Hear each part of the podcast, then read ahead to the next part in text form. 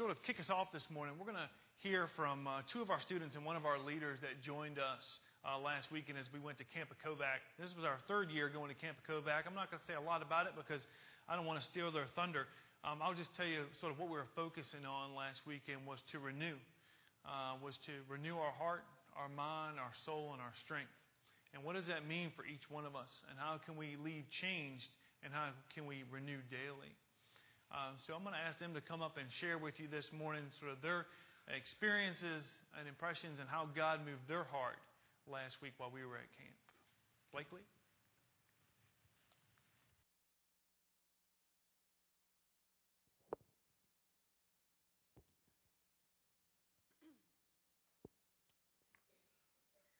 Good morning. My name is Blakely, like Strauss said. But before I begin, I'm going to say a joke to break the ice a little bit. So, why did the scarecrow get a raise? Because he was outstanding in his field. Okay. Um, I went on this trip with my friend Emily, and at Camp Kovac, me and my friend created a stronger bond through Christ. On Friday, we went and had big group, and in big group, we would sing songs, and Scott would give a little sermon. And on Friday night, Scott asked us to write down something on a sticky note, and we had to write it down. We had to write down something that we wanted to leave behind, and we stuck it on this door. And after we broke in, after that, we broke into small groups, and then my small group leaders were Kelly Dalton from here, and then B J from Hopeful. During Saturday, we had breakfast at eight, and I think it was, I think what was really cool about meals is that we would have like the leaders come up and give their testimonies. And after breakfast, we had small group, and then after small group, we had free time to do anything we wanted on the at the camp, and most people would play Gaga ball. So after lunch, we did the mannequin challenge, and that's when you like. Everyone freezes, and then they play a song, and then you record it. But yeah, thought it was pretty cool. And after that, we played this game where our partners would hold us around our waist, and then we would try to run while our partners were holding us back. And after the first time, we got another partner, and we didn't know what the partner was for. So we did a second time, and no one asked for their partner's help. So we did a third time, and I called my partner for help, and he pulled me right out of my partner's arms. This game showed us that God is right there sometimes. We just need to ask for help to break us away from our sins. And that night we had small group and then big group. And in big group that night was really moving. And I'm pretty sure almost everybody was crying. And that night was for prayer and forgiveness. And it was so amazing to see God like move the whole group. Scott asked us to take the sticky notes off the door and stick it on the cross. And I, I stuck mine on the cross because that weekend moved me. And um, on Sunday, we had breakfast, and we had small group and then large group. And after that, we went home. This was my first time and will not be my last. Thank you.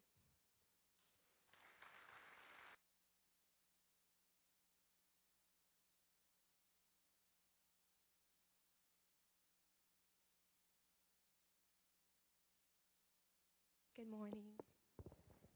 My name is Liana, and this is my third year going to Camp Akovac. And each year is a different experience, just learning um, different skills that we can apply to our lives in general and to um, our spiritual walk. And this year we talked about renewal, renewal of the heart, the mind, the soul, and the strength. And I learned two very important things, and one of them is that Um, renewal of the heart, the mind, the soul, and the strength must be done daily as an act of worship to the Lord. Um, and it's not just something that we do once a year at a youth retreat, but um, we have to do every morning.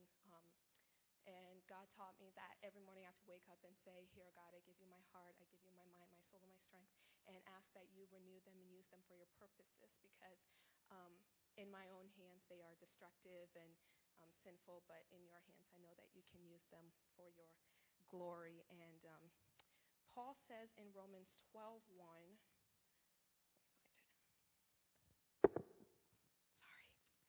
"Therefore I urge you, brothers, in view of God's mercy, to offer your bodies as living sacrifices, pleasing to God. This is your spiritual act of worship.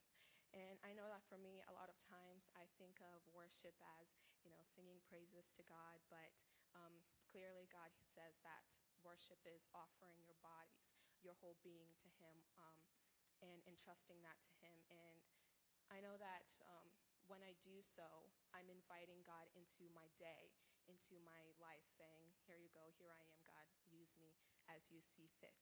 And um, I have some scriptures to share with you um, for different ways to pray for renewal. Um, the first one is in Psalm fifty-one.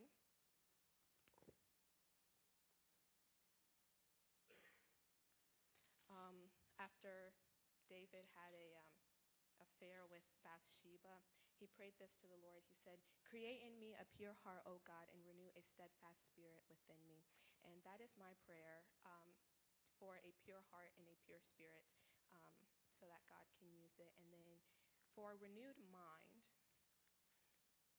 I would pray, um, God says, do not conform any longer to the pattern of this world, but be transformed by the renewing of your mind. Then you will be able to test and approve what God's will is, His good, pleasing, and perfect will. And then in, I have two scriptures from Isaiah to share with you. Let me find the first one.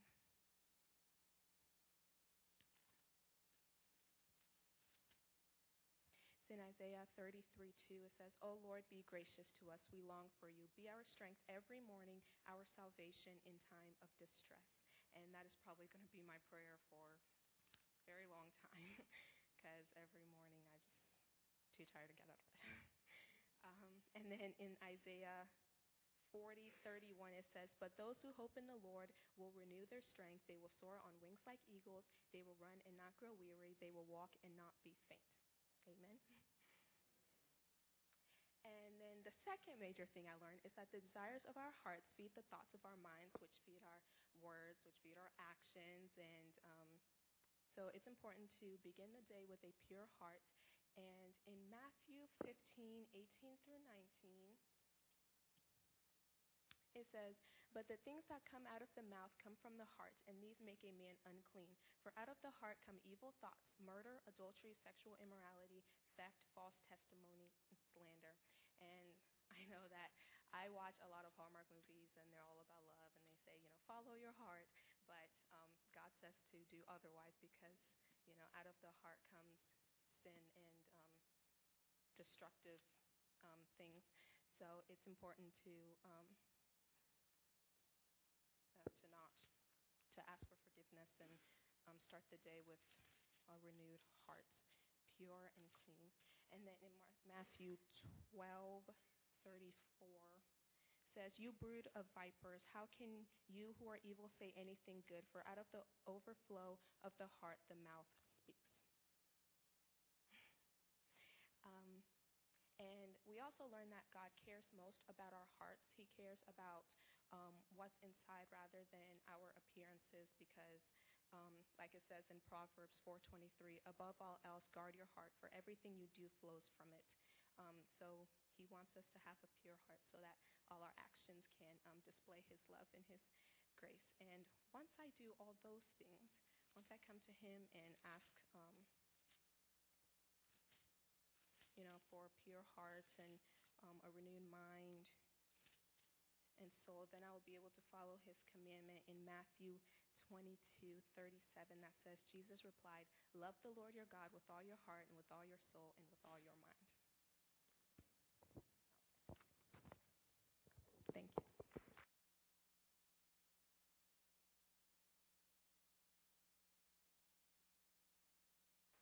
you. Good morning. I'm Tony Williams. Um, a couple of months ago, Scott put a call out for somebody to help with the teenage boys, and um, I was looking for a way to get a little deeper involved, and I decided to help out back here, and I've been helping out since, I guess, about September. Um, it's been a blessing and a joy. Um, I, um, I had the opportunity to go to Camp Akovac. It was my first trip up there.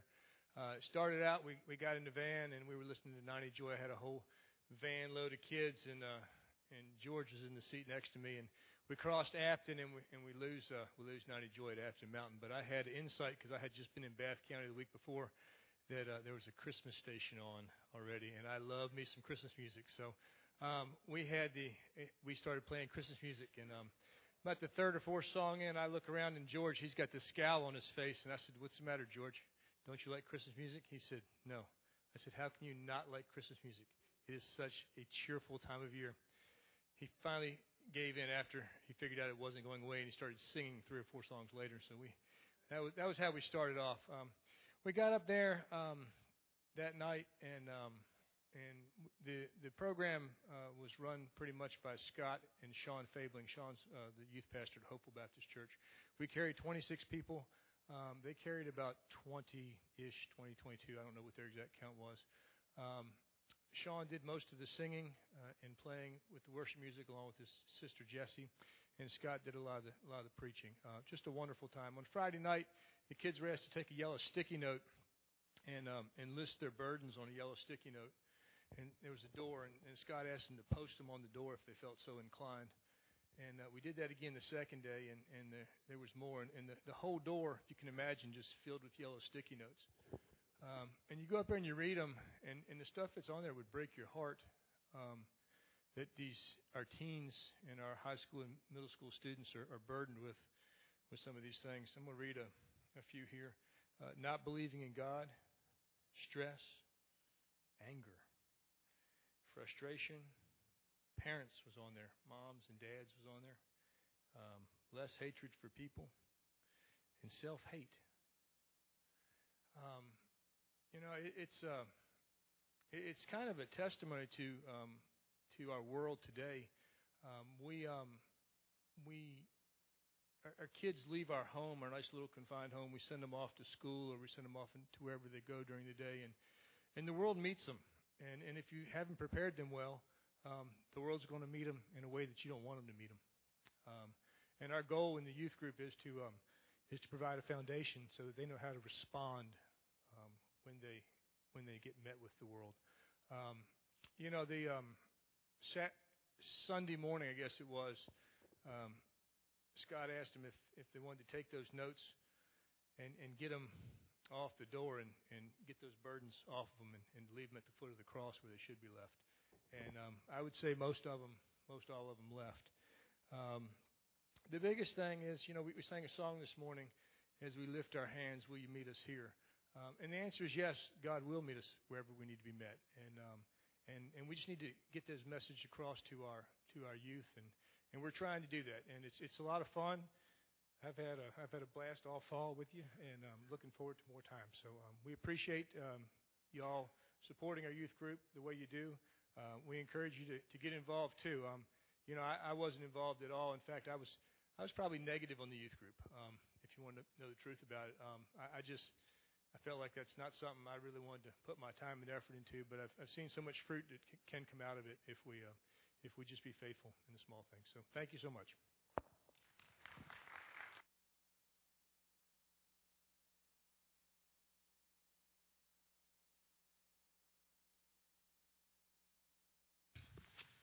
Thank you, uh, Tony, Liana, and Blakely for sharing this morning. I'm not going to say uh, too much more about Camp Akovac. I'm going to show a couple pictures um, of what uh, Tony was uh, speaking to. Um, he mentioned the uh, the door and being covered with the uh, sticky notes, and here, here's a, uh, one of the pictures of that. And uh, he also mentioned some of the things that were, were on the door. And really the focus of this, and, and again, you heard it this morning from the students and from Tony, was you know, everything starts in our heart. Um, what does our, our heart run towards? Um, and so many times our, our heart run towards sin. Our flesh um, is, is built in a way that we run towards sin. And we asked the students, if you had twenty minutes, just twenty minutes of free time, what would you run towards? What would you actually spend your time on? And if you're being honest with yourself, is it some of the things you wrote up there? Do you do you find yourself running towards sin instead of running away from it? And is there something that actually is there that sort of is a stopgap that just says, wait a minute, what are you doing? Why are you living this way? Why do you want to spend time, energy, and effort on this?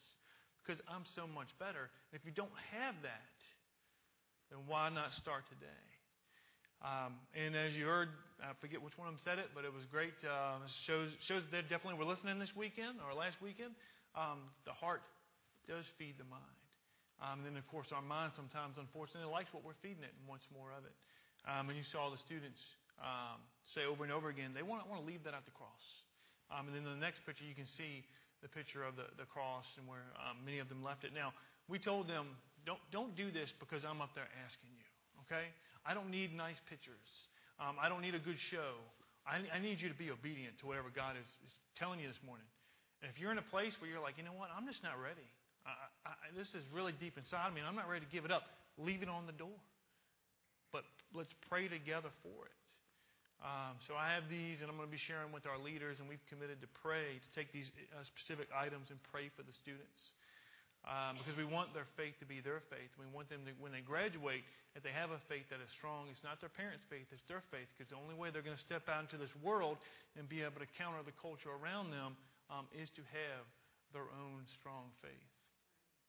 Um, that's what we're going to be talking about more about this morning um, is countering the culture. And actually, you can go to the last picture real quick. This is just a picture of Saturday night. Um, and um, I think Blake, Blakely said just about everybody cried, and she was right. Um, it, it was amazing. So uh, I purposely, Sean and I talked about it. Uh, we felt like we had spent the night before the entire day uh, building fertile ground.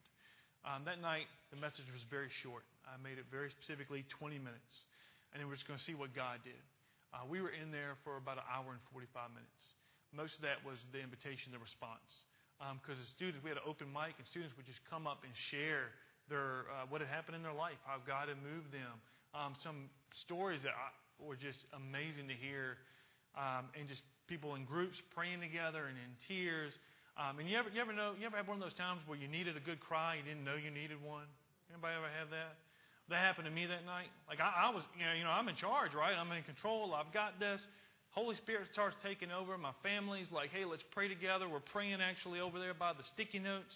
Next thing you know, I am just sobbing uncontrollably, um, just just uh, thinking about what these students are going through. But my own children, you know, I mean, three of them were with me at the camp. Two of them are standing there praying with me. Um, and I am just uncontrollably sobbing. My son just grabs me, and man, it just got worse um, as I just held him.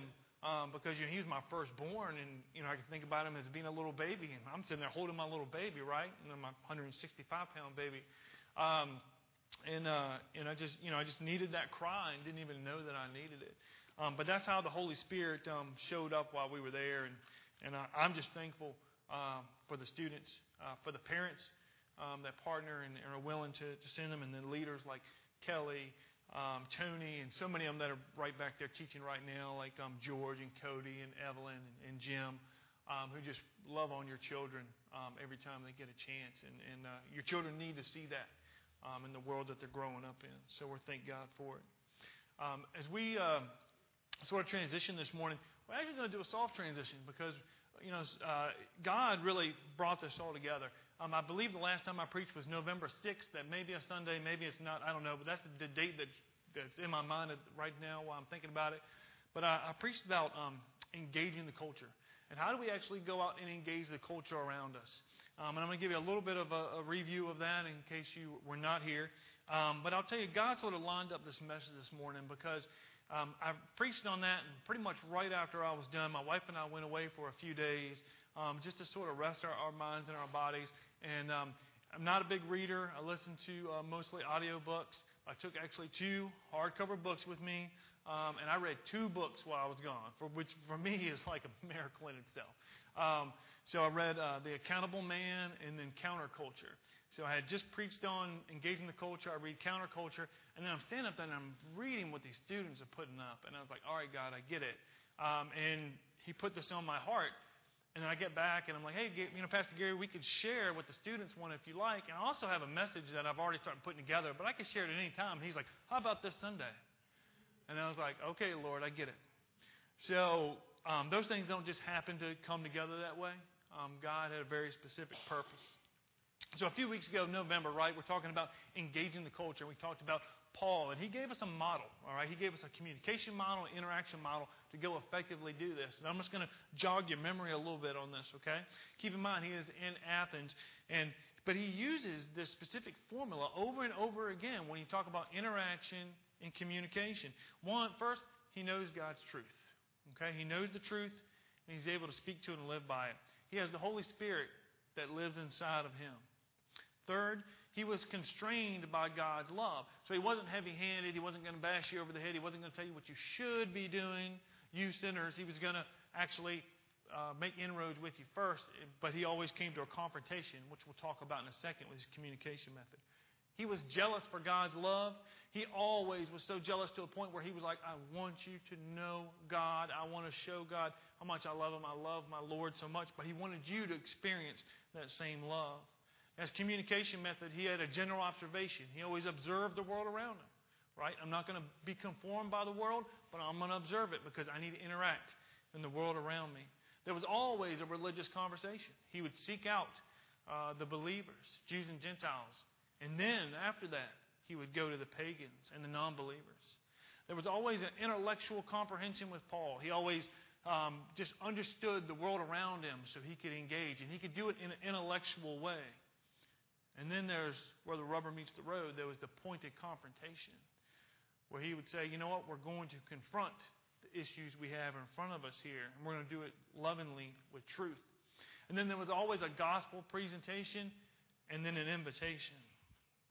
So that's what we talked about a few weeks ago, but today I want to dive a little deeper and talk about how do we actually uh, counter the culture around us. And one of the books I read while I was um, uh, gone a couple weeks ago was Counterculture by David Platt, and some of the uh, statistics uh, drove uh, came from that book, but I also went out and made sure that they were still accurate because that was a couple years ago. Um, but a couple questions to sort of kick us off this morning. You know, as we think about culture, right, and what is culture today, and how does culture shape us, and do we do we bend to the culture around us, and things like that, some things I want us to think about is um, too often Christians pick and choose what things within the culture they want to spend time sort of combating. And I'm purposely using the word combat, and we'll come back to that in a second. But pur- purposely say, hey, these are the things I want to be passionate about. Right? Listen, look very carefully at the words I'm using. These are the things I want to be passionate about. These are the things in the culture that I feel like I can go move and shake and change. So that's what I'm going to spend time on. You know, let's take a look this morning at what Jesus specifically said about the world and how the world will treat us as we stand up to the culture around us. If you could turn to John chapter fifteen. We're going to read verses nineteen through twenty-one. John chapter fifteen, nineteen through twenty-one. See, I think the, I think Jesus himself in the Bible, um, he makes it abundantly clear um, that picking and choosing and, and saying, hey, well, this, you know, these is this is where I'll spend my time, energy, and effort, but not over here. I think he made abundantly clear um, that what we are called to do.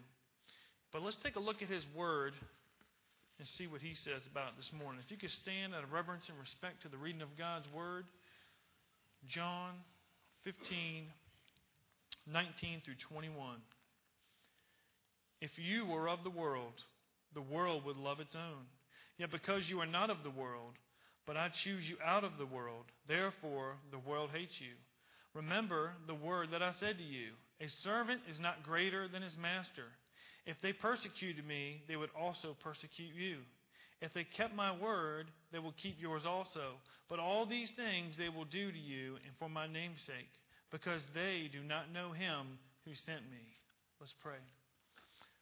Dear Lord, we just ask that you would bless the reading of your holy word in your house this morning. Lord, I just ask that the words that come out of my mouth are your words. And that whatever message, whatever it is that you're trying uh, to just lay on everyone's hearts in this room, that's laid in the most perfect way, your way, Lord. Lord, we just thank you and love you for being able to come to you right now with great expectations. And we just pray all this in Jesus' name. Amen. You may be seated. So, again, thinking about some of these words that are used here, right? So if we go down to nineteen and it says, therefore the world hates you. Um, and then it says, if they kept my word, they will keep yours also. But all these things they will do to you for my name's sake, because they do not know him who sent me. I don't know about you, but who, who raised your hand at the last time that you really enjoyed being hated? Yeah. Um, but what does he say? The world is going to hate us. Okay? Now let's talk about the word persecution for a second. See, I think this word gets thrown around a lot today, and Um, I hear people say a lot of things like, well, in Amer- at least in America, we're not persecuted. Um, at least I can go out and I can share my faith and I'm not I'm not persecuted. Well, what's the definition of persecution? I think that's a question we need to ask this morning because, see, I think that the culture has redefined the word persecution. We define persecution as in, hey, if I'm in a third world country and I say I love Jesus, I may get shot. Now, is that persecution? Absolutely. But I actually want to take a look at persecution a little differently this morning. Let me read out the definition to you. Hostility and ill treatment, especially because of race or political or religious beliefs. Hostility and ill treatment, especially because of race or political or religious beliefs. Now, we talked about this last time, but I see and hear about Christians all the time who say, hey, I want to share the gospel, but I, I just don't feel like I can because it's not accepted. I can't share the gospel at work because actually there'll be repercussions. I can't share the gospel in school because my teachers tell me that that's actually not allowed. It's against school policy. I don't know about you, but I hear a lot of um, Christians that say, I can't share the gospel because of fear. Well, it says right here, hostility and ill treatment.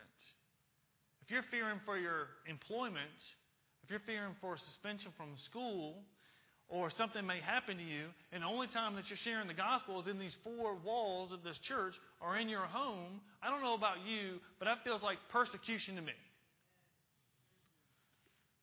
So I would actually like to stop saying that we're not persecuted.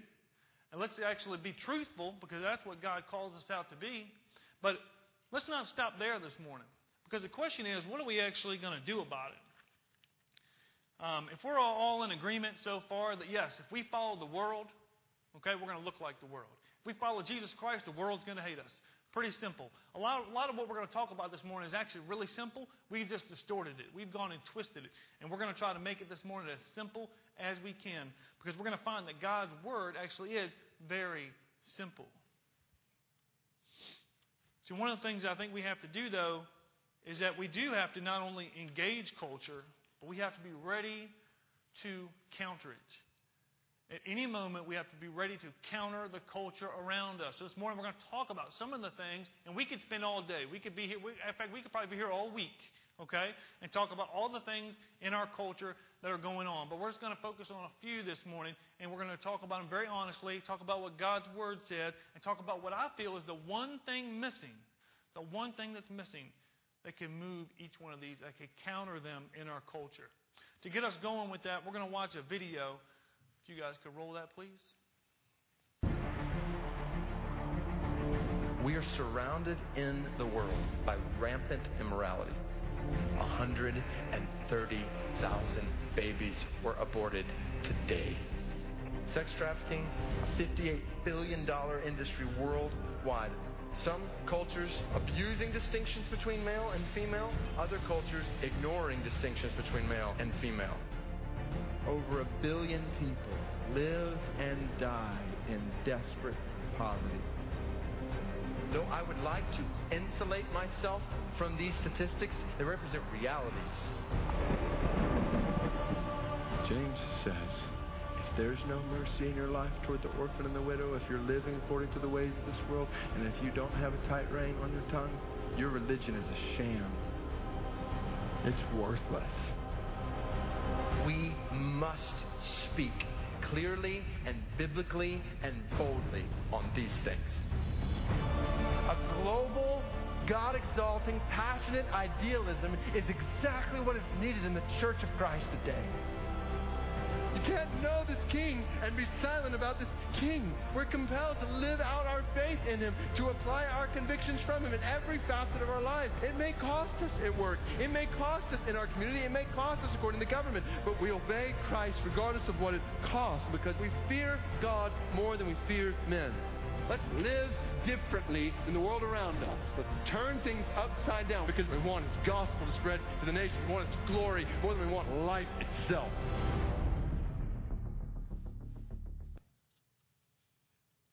Said turn things upside down. I really think the only way that we're actually going to be able to go out and change any of these things in our culture is to turn things upside down. And let's talk about what that really means. So today when we go out and we think about culture, right, how do I engage or counter the culture? It's a sort of four things I'll bucket everything in this morning, and the way we react. The first one is, uh, is that we conform to the culture around us. Uh, we see something going on. We feel like this is accepted. Uh, maybe in the workplace, this is what's okay. This is what everybody else is doing, and we'll do the same thing. And a very simple example of this uh, may be that after work on a Friday evening, that everybody is going for drinks. And they've asked you five, six, seven, eight times, and you're always the one to say no. But this one time, you feel like, you know what, everybody else is going, and I'll go too. But see, what happens now? Now, that's your choice. But what happens many times when we go and conform to the world? How many times can one drink turn into three drinks, turn into six drinks? How many times, maybe you're not even the one drinking, but the people across from you are, and they're intoxicated. Now they have a choice to drive home. We all know that that is the world that we live in. That is the culture that's all around us, and we can conform to it. Number two is that we just check out. We just say, you know what? These problems are way too big for me. I know somebody else is on them. I know God has them. You know what I'm going to do? I'm, I'm, I'm going to love the Lord. I'm going to do it here in church because this is where I feel safe. And I'm going to do it at home with my family. And I'm going to share Christ with all my might with my family because that's where I feel safe and secure. But I'm not going to go out and share the gospel outside of those two places. We check out. Sometimes we combat. I see way too much of this on social media. We go out and say, you know what? I'm going to be antagonistic and defensive, and I'm going to tell you what your opinion should be because I know better than you do. And I'm going to com- I'm going to be combative, and I'm going to combat you into believing the gospel. And we all know in our hearts and hearts, a heart of hearts, that that will never work. And all we're likely doing is proving that person's point that you're all those Christians. And then number four is we counter. We engage the culture around us, and we actually have a gospel presentation that shows this person that there is so much of a better way. And that's Jesus Christ. You know, we say the word culture. Like, what, what are we really talking about? And again, we could, we could go down this list of all these cultural items. Simply, I want you to think about it like this. There was God's way, and then man said, you know what, I have a better way. And over time, we've just twisted it. And now, this is our new culture, and this is what we should live by. And many of those things have become such a part of our fabric that we don't even notice them anymore. We don't even question them. They just pass by us like speeding cars. And all we see is the blur of sin that goes by us, not even asking them to stop so we can share the gospel with them. First, let's talk about poverty. Talk about the poor. The poor that are all around us. Now, that sounds like something we could all get behind, right? That sounds like something America get behind. We're going to end poverty. We're going to help the poor. You know, when I think about specific people that Jesus called out and said, here, here, here is who you need to care for. Orphans and widows. Again, I think that's, it seems like that's pretty popular, right? Like, I think as America and as this church, we could get behind that. And I think we could be very purposeful in saying, hey, you know what, in twenty seventeen, when we think about our ministries and what, what we should be making sure that our ministries are caring for, they should care for widows and orphans because Jesus called out to do that. But let's talk about the culture for a second for both. We have a culture that, to be honest, takes a blind eye to a lot of poverty. I mean, we just had Black Friday, right? Turn on the news Friday evening, Saturday morning, see people with black eyes and bloody noses because they couldn't stop to get to the next Xbox One because God knows their kid needs that on Christmas morning.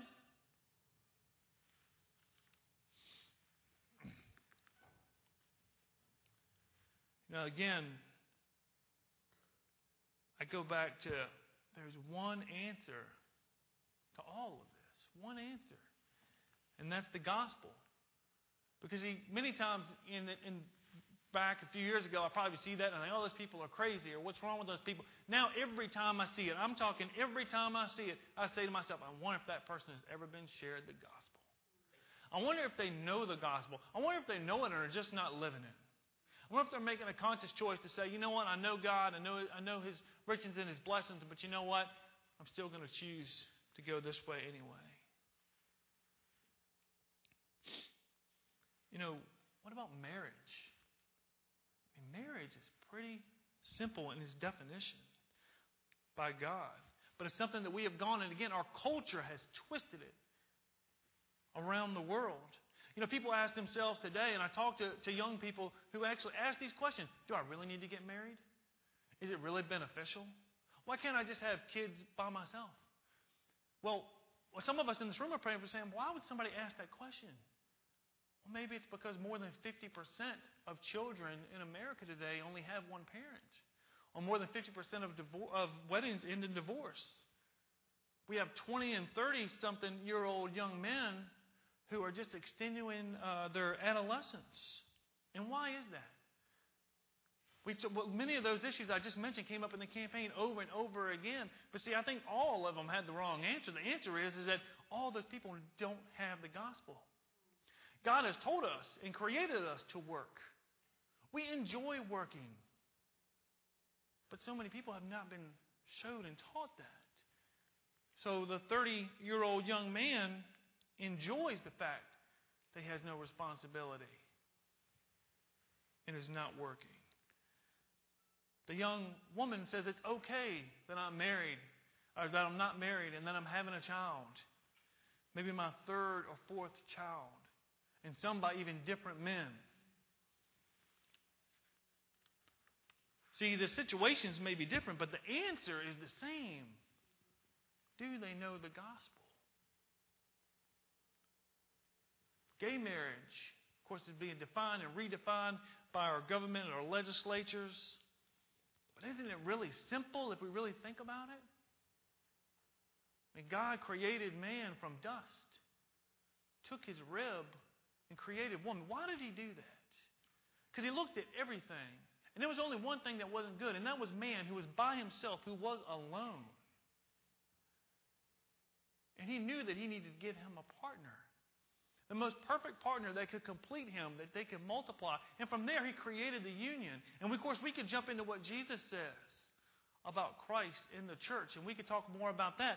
But again, I just want to make this very simple this morning. Right there, God gave us the perfect explanation and understanding of marriage. But see, we not, we don't we need to not get confused this morning and get things twisted, that all of this is destroying the family. It's not just destroying. So many times we bubble everything to one issue. Let's just only, this morning, let's only focus on marriage. Let's only focus on gay marriage. Let's only fo- no. Let's focus on the gospel. Let's focus on that there are millions of lost people out there this morning. And the reason that they are living with all this sin, that they believe within our culture that not only it's okay, but it's encouraged and it's all right and they don't know the truth, it's because they don't understand, they don't live, and no one has shared with them the gospel. Talk about how it's destroying families. You heard, saw in the video, the abortions.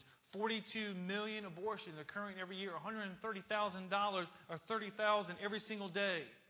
Now again, I want to make this very simple for us this morning. If I had a newborn baby right up here who was just born five seconds ago, I think we would all agree on two points. One, that's a baby. And two, if someone committed homicide, that would be murder. I don't think any of us would dispute that. But if I could just back that clock up a few minutes, it wouldn't be murder. It would still be a baby. But it wouldn't, it wouldn't be murder.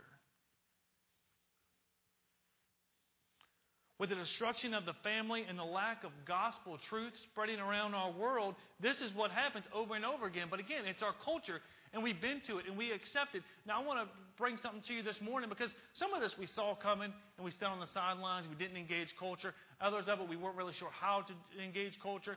And when it seems like the culture is just all stacking up on top of you, what do you say and what do you do? I want to tell you about something that's happening right now in our country. And see, we have a chance right now to do something about it before we get to these places where our government says, hey, we've instituted a law. All right? And something, when I first say it, you might seem a little puzzled, but it's slavery. Because see, there's never been more slaves in the world than there is in twenty sixteen. twenty-seven million people are in slavery. Many of those being sex slaves. Now, how do we justify this? How can this happen? See, we look around all these other countries, and we actually go there, and we say, well, you know, it's, it's their culture. Like, I've heard Christians use, well, it's their culture. Yes, that's the reason why. But is it okay? Because, see, what they'll say is that this young man or this young woman or, or, or boy or little girl, we're giving them a better life. We're putting a roof over their head. Some place, sometimes we're giving them an education. Isn't that better? Isn't this better to live this life than to be on the streets? And they justify it, and we're okay with that. Now, I want you to pause for a second. Now, if you don't think this has happened in the United States, it absolutely is. In the city of Atlanta, Georgia, these activities, these illegal activities, bring in two hundred ninety million dollars every single year. two hundred ninety million dollars. How long before we start justifying this behavior the same way that they are in other places? And in fact, I think if you go to some states, you already see that in certain ways they are. Why? Why is all this happening all around us? What are we going to do about it? Again, I go back to some of the popular issues. I mentioned earlier poverty and slavery. My guess is that as a church, and I mentioned this earlier, if as a church we stood up and said, you know what, no more poverty, no more slavery, as a church we're going to stand up against those two things. That's a message everybody in America could get behind. And I'm not saying we shouldn't do that. And I'm not saying those aren't extremely important. But what I am saying this morning is that we can't sit there and go, well, those are the popular things. Those are the easy ones. Those are the ones everybody can get behind. So those are the things we should go after. What about abortion? What about the sanctity of marriage? We can't continue to say within our culture here at our church that we'll create our own culture or bend to the culture that is all around us. See, I don't want you to confuse my passion this morning for anger. I'm not angry at all. What I am is I'm focused and I'm motivated. And I'm ready to say, you know what? I want to share the gospel with every speeding car that goes by me. Because in my busy life, that's what everybody seems to be like sometimes. Is another speeding person. How many times when somebody says, hello, good morning, how are you? And what do you say back? You don't say, I'm doing fine. You say, hello, good morning, how are you? And no one actually answers either question. Okay? I don't know about you, but that's my greetings to most people. I actually want to be able to stop and be like Paul and spend time with real people talking about real issues and actually get down to what is the gospel. I want to have a confrontation, even with the ugliest things that we have in our world today. And then I want to share the gospel, and I want there to be an invitation. Going back to John fifteen, nineteen through twenty-one, it says, if you were of the world, and the world would love its own, yet because you are not of the world, but I chose you out of the world, therefore the world hates you. Remember the word that I said to you. A servant is not greater than his master. If they persecuted me, they will also persecute you. If they kept my word, they will keep yours also. But all these things they will do to you for my name's sake, because they do not know him who sent me. They don't know God. They don't know Him. They don't know what you have. They haven't shared what you've shared. What we can't do is we cannot run out of this building every Sunday and say, well, you know what? I'm going to conform. I'm going to check out. Or I'm going to combat. We need to leave here saying, I am going to counter. And I'm going to do it by sharing the gospel.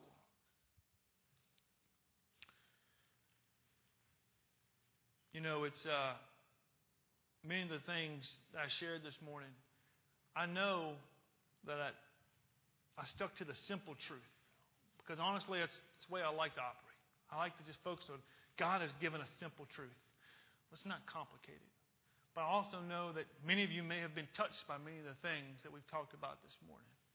In, in your world, in your life, it may be really complicated. But one thing is true. No matter how complicated or difficult your story may be. And that is Jesus saves. The gospel saves. And if we can go out and share the gospel with a broken, fallen world, How many of our brothers and sisters will know him?